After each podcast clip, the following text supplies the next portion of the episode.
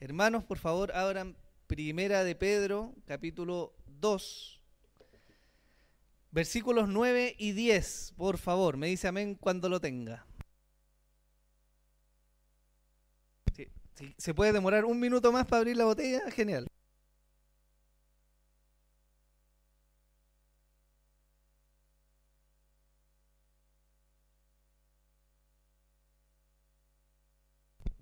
Bien, primera de Pedro, capítulo 2, versículos 9 y 10. ¿Lo tiene?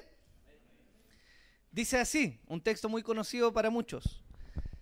Mas vosotros sois linaje escogido, real sacerdocio, nación santa, pueblo adquirido por Dios, para que anunciéis las virtudes de aquel que os llamó de las tinieblas a su luz admirable. Vosotros que en otro tiempo no erais pueblo, pero que ahora sois pueblo de Dios, que en otro tiempo no habíais alcanzado misericordia, pero ahora habéis alcanzado misericordia. Amén. Un texto conocido, ¿no? Muy conocido y, y muchas veces muy mal interpretado. Y me gustaría partir la enseñanza de hoy reflexionando un poco acerca de dos cosas que son fundamentales para todos nosotros, a pesar de que no siempre las tenemos tan claras como debiéramos. Hay pocas cosas en la vida que tienen la capacidad de impulsar al ser humano a esforzarse, a trabajar y a sacrificarse, como lo son el sentido de propósito. Si hay algo que es capaz de impulsar al ser humano a negarse a sí mismo, a esforzarse, a trabajar, a luchar, a invertir de su vida, es tener un propósito claro.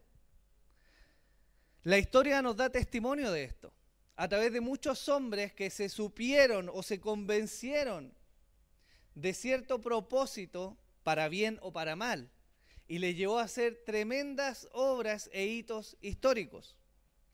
Si vemos el lado negativo de esto, tenemos al dictador Adolfo Hitler, quien todos sabemos lo que provocó en la historia, los millones de personas que fueron asesinados, la conquista y el caos en que se sumió Europa en esa época de la historia, por un hombre que se levantó con una convicción clara, sabiéndose aquel, entre comillas, Mesías de su pueblo Alemania. Y fue capaz de, en base a sus ideales, levantar una nación que estaba debilitada y empobrecida y darle un sentido de propósito a un pueblo que estaba debilitado. Si nosotros lo vemos en términos estratégicos, lo que llegó a ser esa pequeña nación fue tremendo. A pesar de que históricamente sabemos que fue algo terrible lo que ocurrió, ¿no? Pero había una convicción y un propósito. Había una identidad que él quería transmitir al pueblo alemán. Y había un sentido que él pensaba que le pertenecía y estuvo dispuesto a luchar y a desgastarse con el fin de lograr su propósito. Pedro nos está hablando hoy día de algo que tiene que ver con eso. Porque seguido o unido al propósito está la identidad que una persona tiene. Nosotros nos comportamos, hermanos, según lo que creemos que somos. Por lo tanto, nuestra identidad va a marcar el propósito para el cual estamos viviendo. Y una vez que ese propósito está en nuestras vidas, nosotros vamos a luchar y a trabajar y nos vamos a cansar y nos vamos a gastar y vamos a sufrir en pos de alcanzar ese propósito. Para algunos ese propósito va a ser ser el mejor padre o la mejor madre. Y está, va a estar dispuesto a sacrificar sus horas de sueño, a sacrificar sus proyectos personales, a sacrificar su propio placer con la finalidad de poder criar a sus hijos. Y no estoy hablando de la responsabilidad que tenemos todos como padres, estoy hablando de la realización que viene de cuando pensamos que nuestra vida gira en torno a ese propósito. Otros piensan que ese propósito tiene que ver con el tener posesiones, con el tener un estatus social con el alcanzar una carrera, con sobrevivir con lo mejor que esta tierra puede ofrecer. Y sus frutos de su vida van a mostrar que esa persona, un hombre o una mujer, va a trabajar, va a estudiar, se va a desgastar y va a ser capaz de sacrificar todo lo que se le ponga por delante con el único fin de ser el mejor o la mejor profesional. Para el cristiano, la historia no es diferente. Porque en relación a lo que nosotros pensamos que Dios nos ha hecho y al propósito que nos ha encomendado, es como nosotros vamos a vivir. Fruto de eso fueron la vida de los doce apóstoles, ¿no? Pablo sustituyendo al, al que traicionó. Ellos se esforzaron y lucharon, se negaron y fueron pasados por muchas cosas porque tenían su identidad clara y porque tenían un propósito. Dieron todo lo que estuvo a su alcance con el fin de cumplir el propósito que Dios les dejó. Y nosotros hablamos de ellos hoy día y conocemos su legado, no solo por la historia, sino porque la Biblia, gran parte del Nuevo Testamento fue escrita por esos hombres o por aquellos discípulos que ellos tuvieron.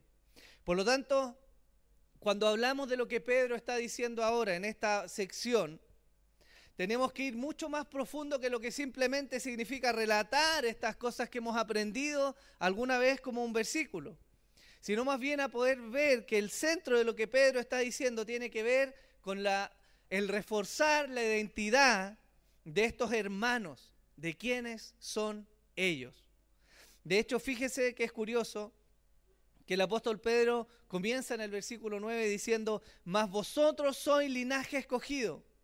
Y hay un más vosotros que está haciendo la, eh, la, función de hacer una comparación entre lo que venía diciendo antes y lo que les está diciendo ahora.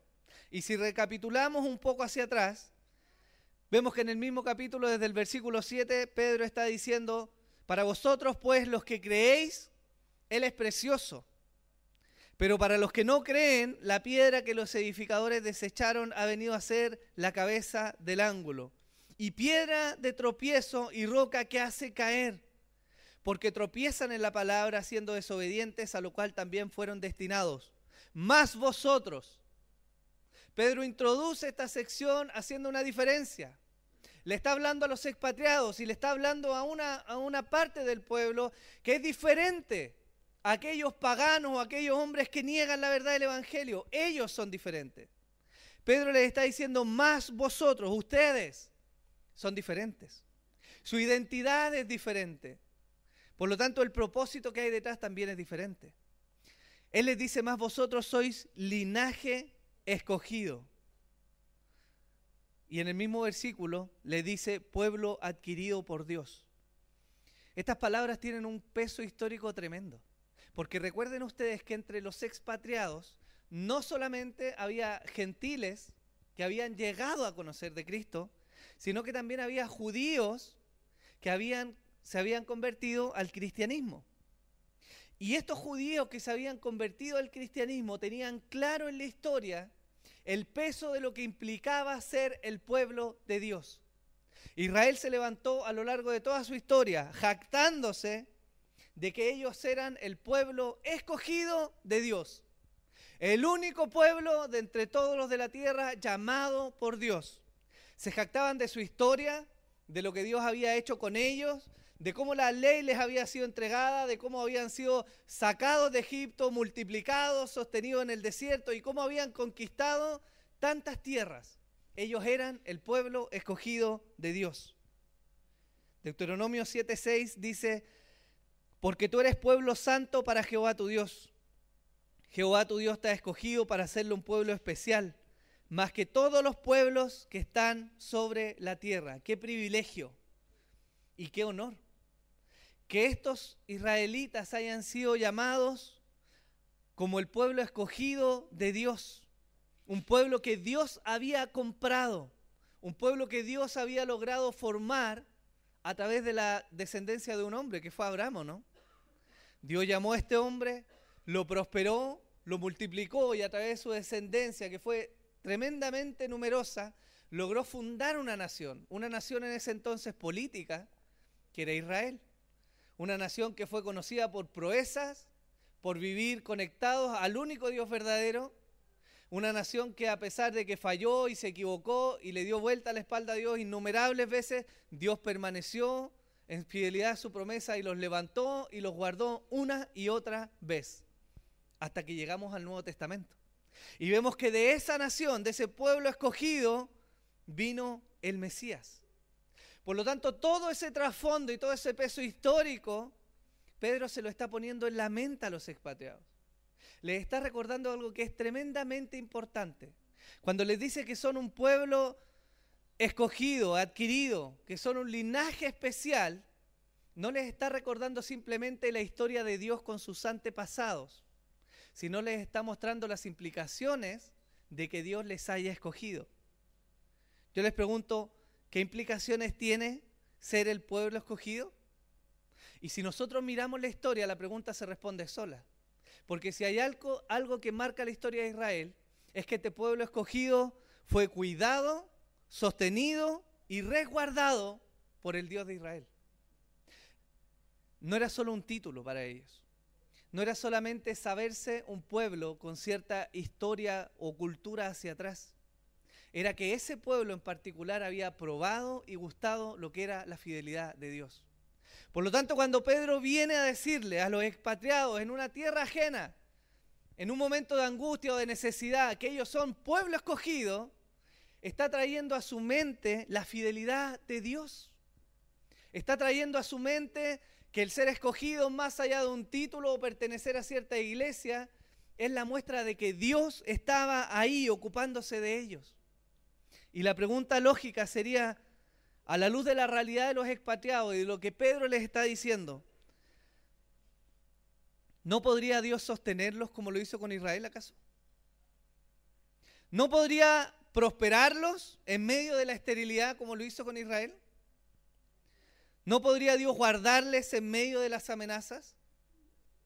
¿No sería acaso glorificado Dios en medio de situaciones tan adversas como lo había hecho con Israel? ¿Cuál cree usted que es la respuesta? Por supuesto que Dios podía hacerlo.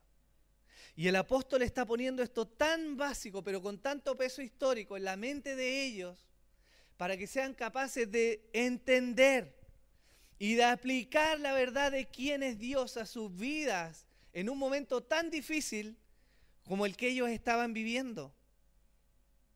El apóstol Pablo escribió en 2 Corintios 4, porque Dios, que mandó que de las tinieblas resplandeciese la luz, es el que resplandeció en nuestros corazones, para iluminación del conocimiento de la gloria de Dios en la faz de Jesucristo pero tenemos este tesoro en vasos de barro para que la excelencia del poder sea de Dios y no de nosotros, que estamos atribulados en todos, mas no angustiados, en apuros, mas no desesperados, perseguidos, mas no desamparados, derribados, pero no destruidos, llevando en el cuerpo siempre por todas partes la muerte de Jesús, para que también la vida de Jesús se manifieste en nuestros cuerpos porque nosotros que vivimos siempre estamos entregados a muerte por causa de Jesús, para que también la vida de Jesús se manifieste en nuestra carne mortal.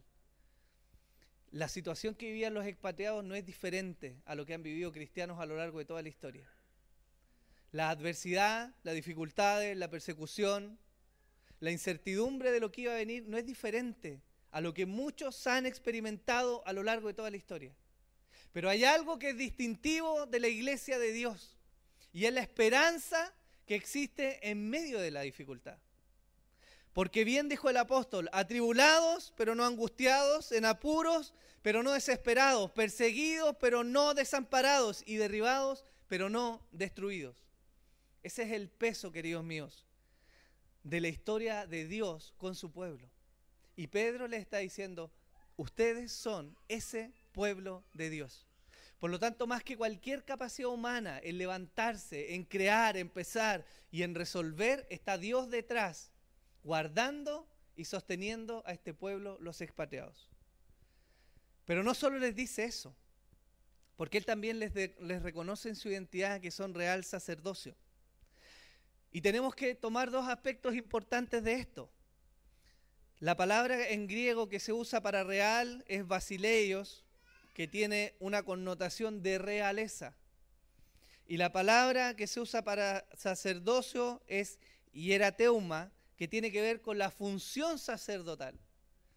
Pedro está diciéndoles, aparte de que Dios está con ellos, porque son este pueblo escogido, les está diciendo que ahora ellos comparten esta función tan especial que de nuevo en la historia había sido entregada solo a algunos hombres particulares de entre todo el pueblo. La historia de Israel nos muestra que a pesar de que este era el pueblo escogido de Dios y de que vieron tremendos milagros y de que Dios los sostuvo y los guardó, no todos tuvieron la misma comunión con Dios. Porque había algunos hombres selectos entre el pueblo que eran los únicos capaces de oficiar los sacrificios, de disponer todo lo que era necesario para el perdón del pueblo y de entrar en la presencia de Dios. No eran todos, eran algunos. Pero ahora Pedro les está diciendo, ahora ustedes son sacerdotes. Este es un tema que en teología se llama el sacerdocio universal del creyente y que guarda relación con la capacidad de que todos los creyentes tienen la facultad ahora de poder oficiar una adoración que Dios recibe. Hermanos, nosotros vimos el libro de números, yo sé que usted se recuerda súper bien, ¿cierto? Por supuesto, tiene una memoria impecable.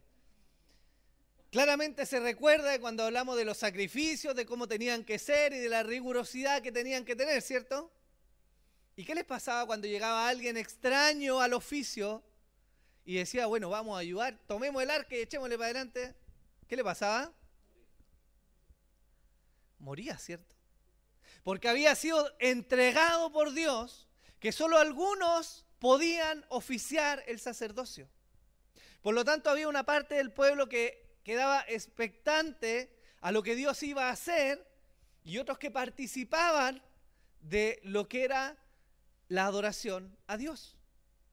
Pero ahora, el apóstol Pedro les está diciendo, ustedes son ahora ese sacerdocio. Ahora ustedes son capaces de ofrecer, claramente por los méritos de Cristo, una adoración personal y como olor fragante a Dios. Y eso, hermanos míos, es maravilloso. Porque si hay algo que marca el cristianismo verdadero, es que cada uno de nosotros tiene hoy día la facultad de llegar a Dios para ofrecer una adoración sincera y genuina que ha de ser recibida por Dios. Por eso nosotros no tenemos papa, hermanos queridos. Porque el único mediador que necesitamos es Cristo Jesús. Y no hay hombre que interceda o nos acerque o nos lleve a estar más cercanos al propósito de Dios, porque nos ha sido entregado a cada uno de nosotros hoy día este sacerdocio universal. Y Pedro se lo está recordando. Ahí en la adversidad, ahí en medio de la dificultad, en cualquier situación que ellos estuvieran viviendo, no necesitaban a Jerusalén, no necesitaban aquel templo, no necesitaban el oficio de los levitas o de los sacerdotes, de los fariseos o los saduceos o quienes estuvieran ministrando todavía en el templo, ellos podían ahí adorar a Dios y ser escuchados por Dios.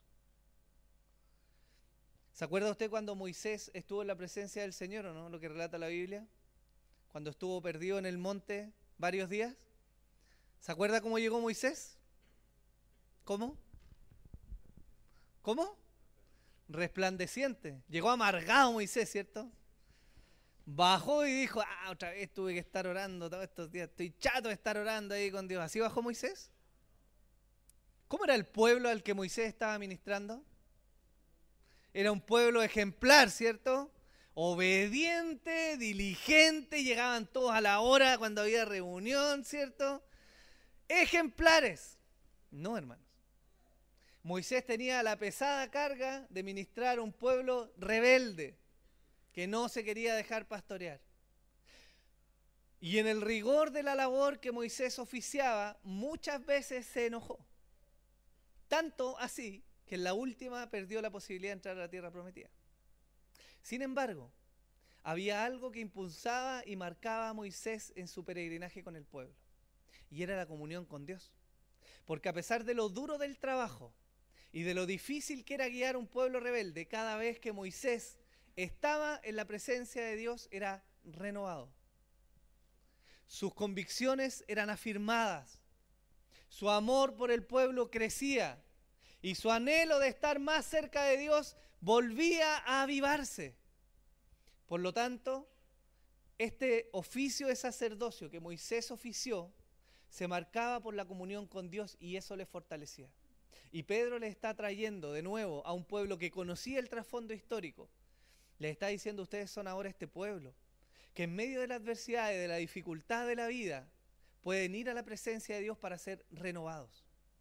Hermanos míos, ¿cuántos de nosotros nos reclamamos y rezongamos por el rigor de la vida en esta tierra caída?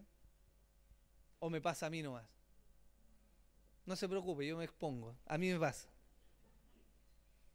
Después ore por mí, sí, por favor. Pero en la vida diaria, hermano, nosotros sufrimos el rigor de vivir en un mundo caído, ¿no? Cuando de repente, en la normalidad de la vida y sin que nadie se lo espere, salta una enfermedad terrible.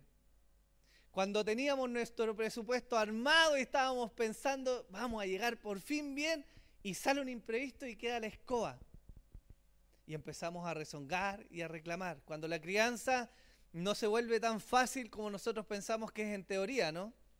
Y nuestros hijos responden y se rebelan y reclaman. Cuando el, pacto matrimonial que debiera ser fácil y llevadero y tan dulce, ¿cierto? Y uno caminar sobre algodones. Cuando no es así, hermanos, la vida se pone difícil. Y tratamos muchas veces de afrontar esta vida con nuestras propias fuerzas.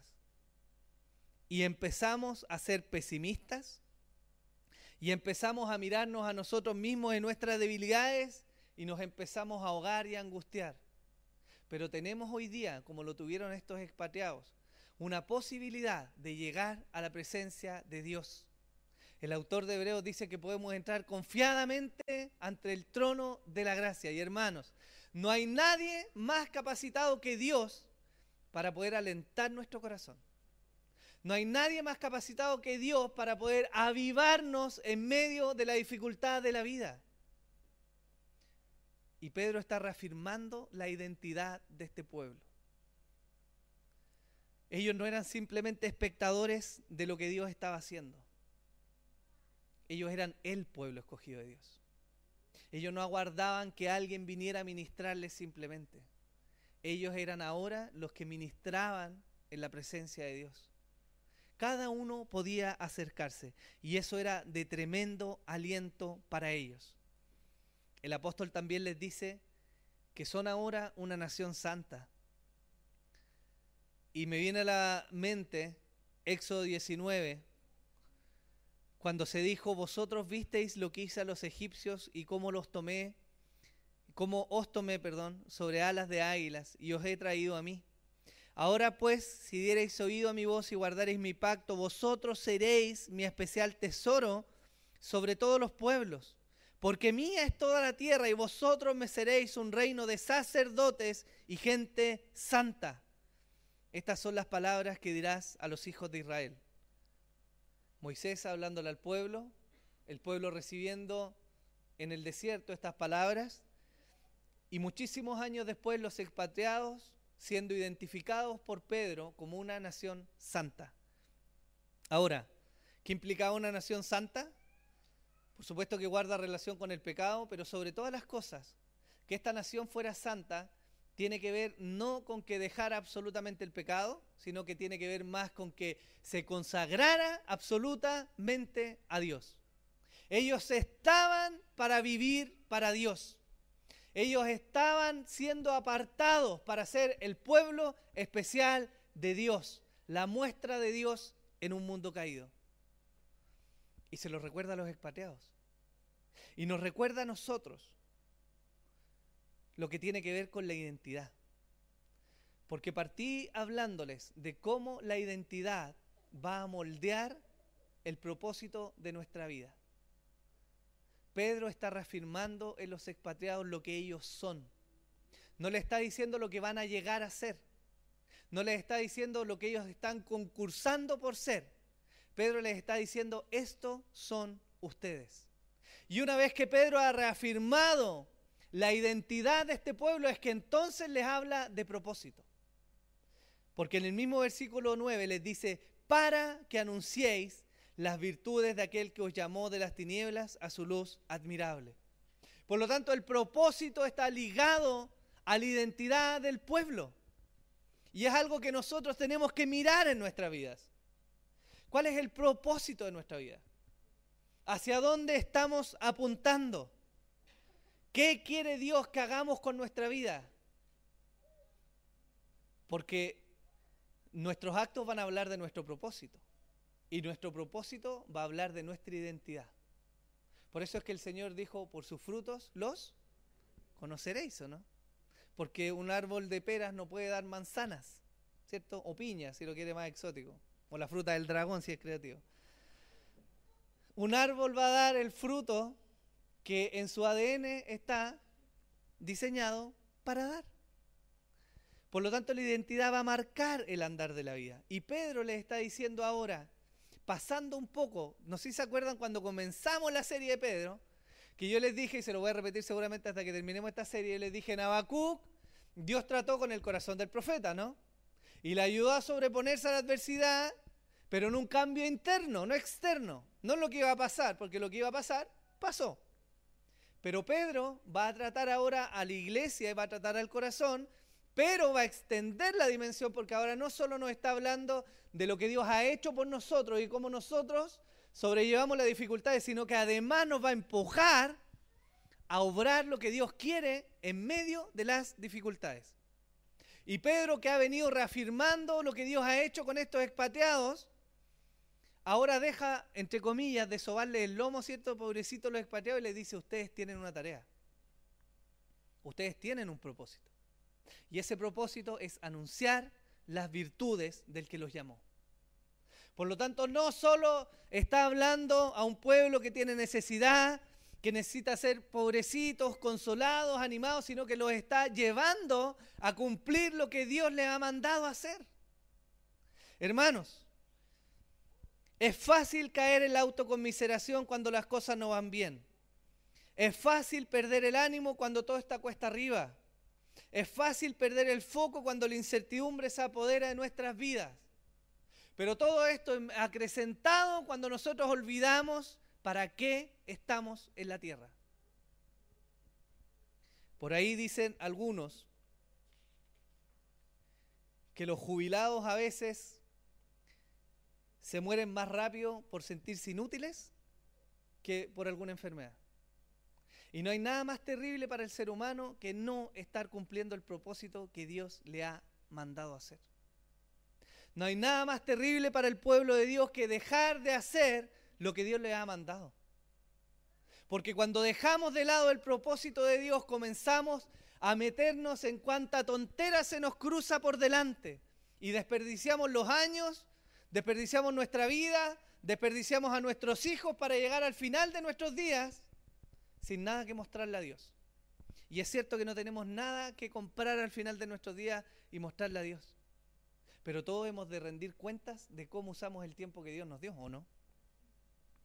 O llegaremos al final de nuestro día y Dios, como el, este abuelito bueno que pintaba el catolicismo, ¿cierto? Va a decir, pase, mi hijito, no se preocupe, entre nomás al cielo. Así.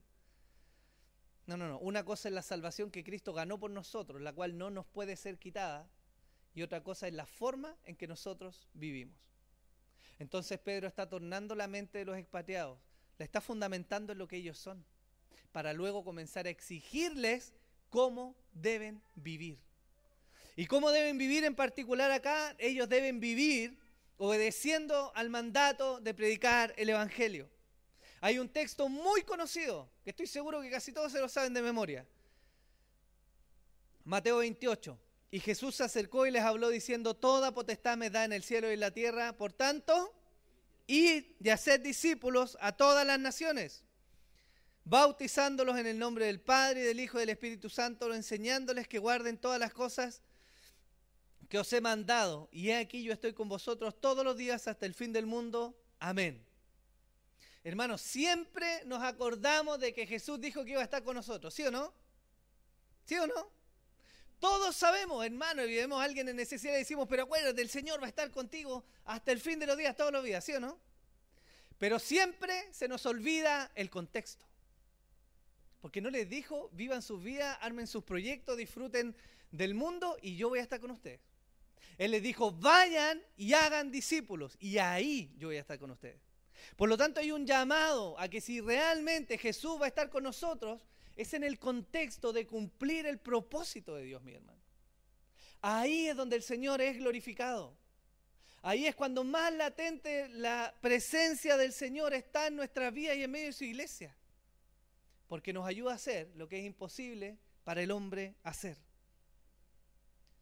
Pedro les dice, anuncien las virtudes del que los llamó de las tinieblas a su luz admirable. Y yo les pregunto, ¿tendrá virtudes nuestro Señor? ¿Tendrá alguna virtud digna de ser proclamada por nosotros? ¿No es bondadoso? ¿No es paciente acaso? ¿No es misericordioso? ¿No es benévolo? ¿No es justo? ¿No es consolador? Y podríamos seguir la lista de todo lo que nuestro Dios es. Yo les pregunto, ¿conocen a Dios? ¿Realmente conocemos a Dios? ¿Hemos probado de sus virtudes? ¿Hemos gustado de su consolación? ¿Hemos gustado de su misericordia? ¿No hemos acaso probado de su paciencia con nosotros? ¿No ha sido bondadoso y benévolo con nosotros, hermanos? Miren a su alrededor de lo que podemos disfrutar. Cuán bueno es el Señor con nosotros. Y Pedro les dice, ¿saben qué? Aunque ellos lo sabían, obviamente porque eran instruidos. Pero no les está diciendo métanse a, grandes cursos teológicos para que puedan anunciar. Él no les está diciendo, ellos ya lo sabían, así que no tiene sentido, pero tráigalo para acá. Él no les está diciendo, tienen que aprender griego para que puedan anunciar. Ellos ya sabían griego. No les está diciendo que tenían que aprender algún idioma extraño. No les está hablando de hermenéutica, de homilética, no les está hablando de nada de eso. Él les está diciendo, hablen del Dios que ustedes conocen. Y cada uno de nosotros conoce algo de Dios, ¿no? Hermanos, a pesar de que las diferencias para nosotros son diferentes, de que hemos vivido distintas cosas, Dios se ha manifestado en nuestras vidas. Y eso es suficiente para que comencemos a anunciar las virtudes del que nos llamó. Y ahí tenemos un peso de responsabilidad. Es necesario que hoy día pensemos y expongamos nuestra vida y nuestros proyectos y nuestros anhelos a la luz de lo que Dios quiere. Porque si bien es lícito que construyamos, que hagamos, que vivamos y que disfrutemos la vida, si eso lo estoy haciendo para mi puro deleite personal, estoy perdido en lo que Dios me ha llamado a hacer. Y eso va a repercutir en la vida que voy a tener. Nuestros hijos, esto es un desafío para los que somos padres. Nuestros hijos ven de nosotros pasión y anhelo por cumplir la voluntad de Dios. Nuestros hijos ven en nosotros el sacrificio que demanda muchas veces servir a Dios. Porque no solo enseñamos con lo que hablamos, sino que enseñamos con lo que mostramos en nuestras vidas. Y si nosotros queremos, como hablábamos al principio, como nos decía Pastor Arturo, que realmente nuestros hijos vivan y conozcan y disfruten a este Dios maravilloso, entonces no, basta con que lo digamos, sino con que nosotros lo vivamos y que sea patente en todo nuestro entorno, que el propósito más grande de nuestra vida es vivir para la gloria de Dios. Dios, hermanos míos, no es un Dios egoísta. Él no tiene problemas con que trabajemos, con que nos compremos casas, con que compremos autos, con que vayamos de vacaciones. Dios no tiene problemas con eso, hermano. Con lo que tiene problemas Dios es que nuestra vida que Él nos ha dado la volquemos completa y absolutamente para vivir egoístamente para nosotros mismos. Eso es algo de los que no debemos cuidar. Amén. Pedro termina con esto. Vosotros que en otro tiempo no erais pueblo, pero que ahora sois pueblo de Dios, que en otro tiempo no habíais alcanzado misericordia, pero ahora habéis alcanzado misericordia. Él está haciendo un contraste, ¿no? Él está diciendo lo que eran antes y lo que son ahora. Antes no eran pueblo, hoy son pueblo. Antes no habían alcanzado misericordia, pero hoy han alcanzado misericordia. Y si hay algo digno de destacar en esto, es primero cómo nosotros miramos nuestra vida pasada. Porque algunos de nosotros éramos, todos éramos pecadores, algunos pudiéramos haber pecado en cosas más feas quizás, porque éramos pecadores, ¿no? Y somos pecadores. Y quizás cuando pensamos en la vida pasada nos acordamos de los pecados que cometíamos, de los errores que cometimos, ¿cierto? De las cosas que dijimos, de los lugares donde estuvimos, de las cosas que miramos o hicimos. Y está bien, porque es parte de esa vida pasada que el Señor cambió. Pero hay algo que es más profundo que eso. Porque en esa vida pasada el pecado fue fruto de nuestra naturaleza. Pero la forma en que vivimos fue fruto de la identidad que tuvimos, porque no éramos pueblo. Y al no ser pueblo nos comportábamos como todos los demás en la tierra. Y eso tiene una implicación. Que el no ser pueblo y no tener ese propósito influía en la esperanza que nosotros teníamos. ¿Cuál es la esperanza que teníamos? Ninguna. El naturalismo plantea una vida del ser humano en la cual Dios no existe y en la cual nosotros somos fruto del azar, de que mágicamente las moléculas se unieron y formaron el ADN y de la nada apareció información y mágicamente todo con millones y millones y millones de años y si nos falta tiempo metámosle más millones de años y llegamos a ser lo que somos. Y si nosotros aceptamos esa visión de la vida, Estamos diciendo que entonces no hay propósito ni identidad para el ser humano porque somos nada más que un miserable error del azar. Pero nosotros no somos eso. Somos el pueblo de Dios. Hoy día somos el pueblo de Dios. Y Dios reemplazó esa desesperanza y angustia por esperanza, por gozo.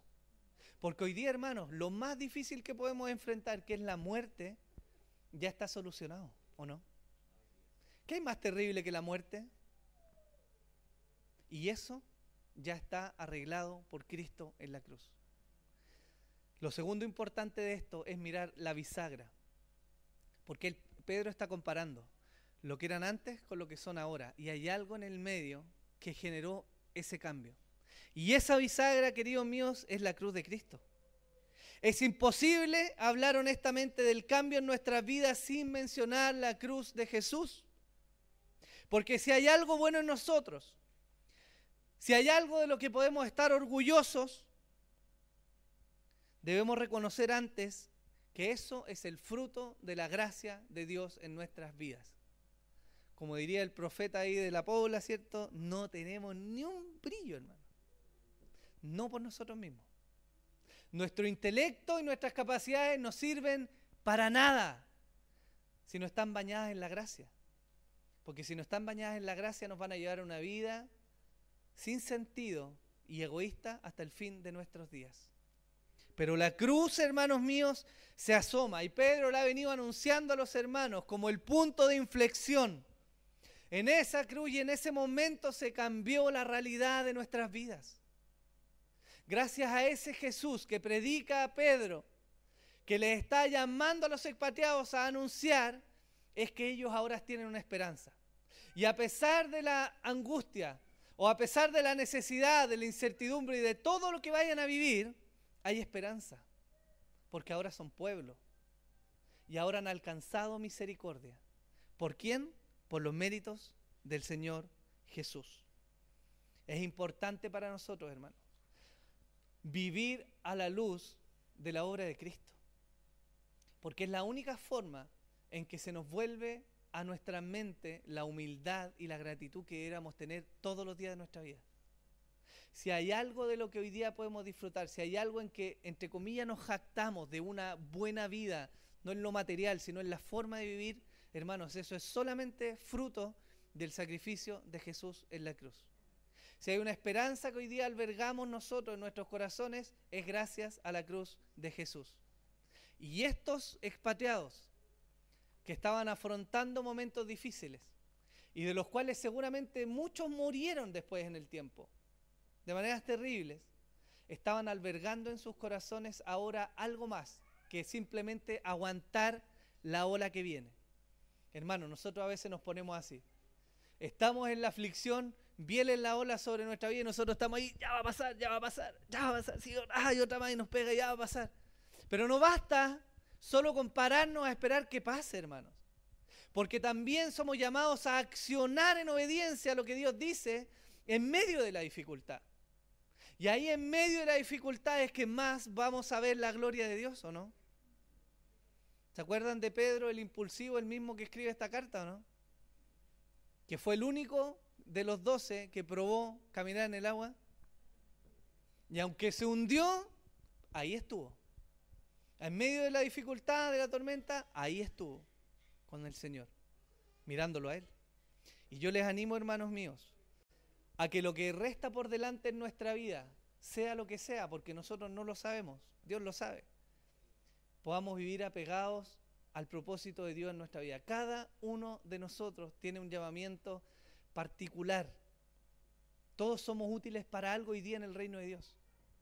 Y deberíamos estar orando y buscando, indagando, leyendo, clamando al Señor para que nos ayude a permanecer unidos a su propósito.